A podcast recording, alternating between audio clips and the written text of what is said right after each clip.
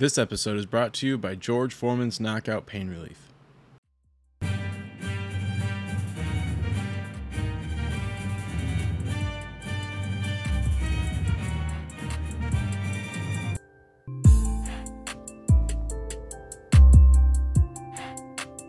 Welcome to the Yankee Death Star. My name is Dave and I'm with Mark today, and we're going to be talking about this game that we just had against the Seattle Mariners that we lost two to nothing.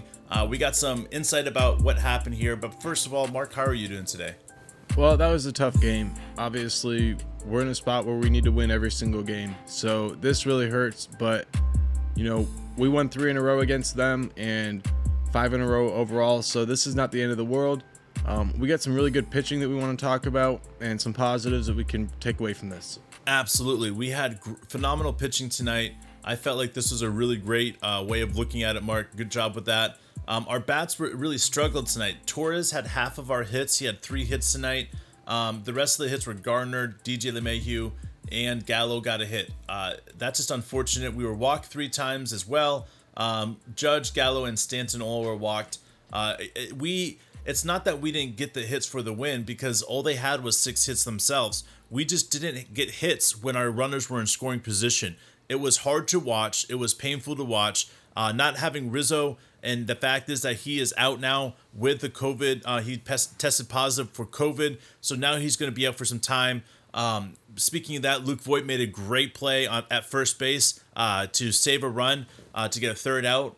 That was really great to see, but the reality is we're going to be hurting without Rizzo um, while the team kind of figures out what's going on here. Uh, what getting back to what happened here with the game, Mark, uh, before we talk about the game, go ahead and tell me about what the pitchers did today. It was it was pretty phenomenal how they were able to pitch.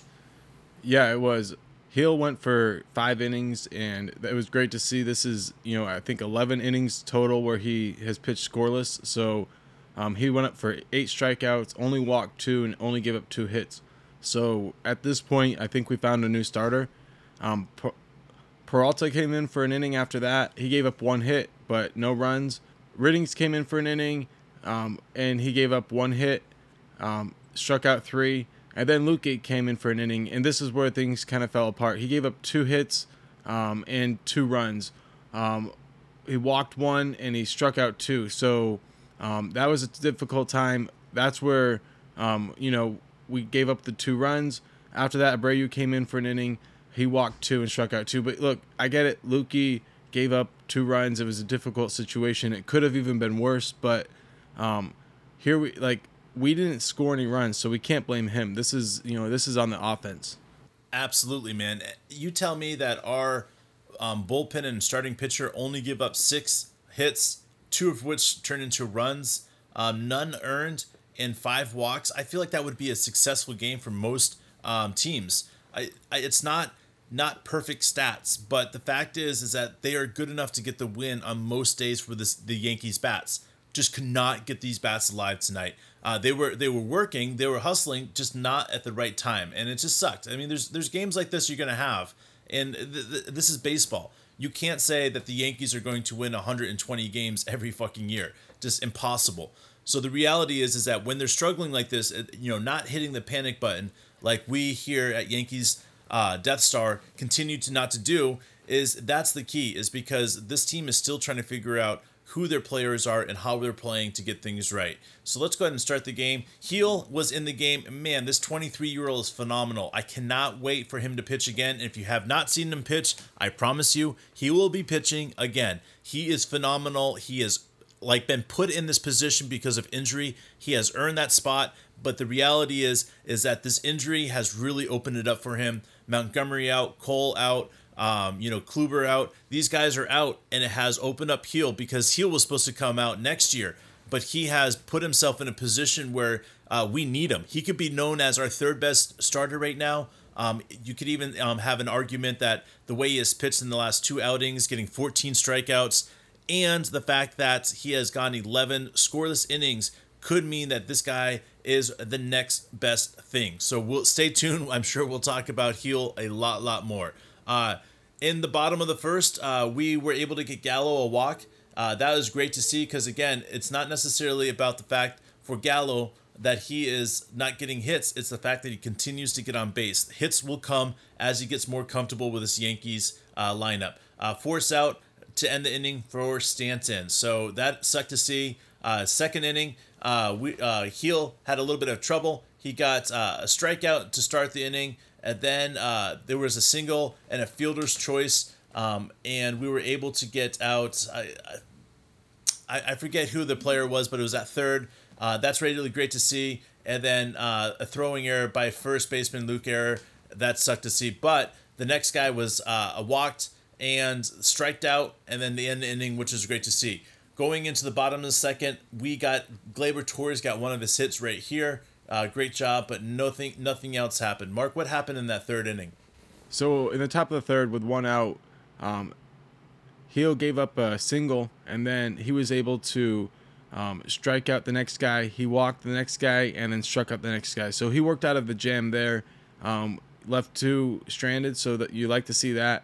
Bottom of the third, this is where we ended up getting the bases loaded ourselves, but we're unable to do anything here. Davis um, ground out. LeMahieu got on with a single. Aaron Judge walked. Gallo struck out, and then Stanton was hit by a pitch. So the bases were loaded, like I said, and Luke Voit struck out. So that was our chance to to get some runs, and we were unable to convert. So what happened in the fourth, Dave? Yeah, man. In the fourth, there was three up, three down for Seattle. Uh, Hill did a great job. Uh, first pitch off of the first batter uh, was a fly out. So his pitch count needed to get knocked down in order for him to get past this inning, because I believe he was at seventy pitches at this point in the fourth inning. So he needed to have a quick inning, and he got that immediately right here in the fourth. Uh, we got Gleyber Torres t- to single right off the bat, and nobody else, else was able to do anything. Uh, Gleyber Torres did steal second to give himself a chance to score, but we weren't able to capitalize on that, which which sucks. Again, leaving another runner in scoring position. In the fifth inning, three up, three down. Again, uh, he uh, Hill was able to keep those pitches at a limited amount, and he was able to end the game at this mo- moment with ninety-two pitches pitched. So hell of a job to get through five innings for Hill. Uh, in the bottom of the fifth, uh, we got uh, D J and Aaron Judge both got out. One was strikeout Aaron Judge, and the other ground out. Uh, Joey Gallo got his hit right here, and it was a big hit because we needed it. With with two outs, we needed something, some type of movement. Stanton walks, so now we have two on. Again, a runner in scoring position, and Gallo is fast. He's he's a six foot five guy, but he can hustle. And Luke Voit pops out, man. That, that was rough to see. It was a great play um, by their defense, uh, by France. But the reality is, is that we had an opportunity to get a run right there, and we were were not able to capitalize going into that sixth inning. So top of the sixth, we bring in um, Peralta to replace um, Hill. Like I said, uh, he did a great job, and we're going to see more of him for sure. Peralta gave up a single right away, and then France grounded into a double play, followed by a ground out. So only once one hit there and no runs. Um, then bottom of the sixth, Torres got on with a single. Odor was hit by a pitch. Then Higgy popped out. Um, and then um, Gardner struck out and LeMahieu struck out. So this was another missed opportunity that you lament when you lose a game. So for the top of the seventh, we brought in Riddings to replace Peralta. He struck out the first two guys, gave up a single, and then struck out the next guy. So he was doing good, and um, for the bottom of the seventh, Judge struck out, Gallo struck out, and Stanton grounded out. So it seemed like as the game went on, our offense just got worse and worse. Yeah, it did seem like that today, Mark, and it's unfortunate that that's the way it went, because we've had some really awesome bats recently, and it just seemed like everything went cold when we needed it the most today. Um... All right, going into the eighth inning, is there was a fielding error by uh, Odor here. Obviously, Odor's playing third base, and I here's the thing about the error.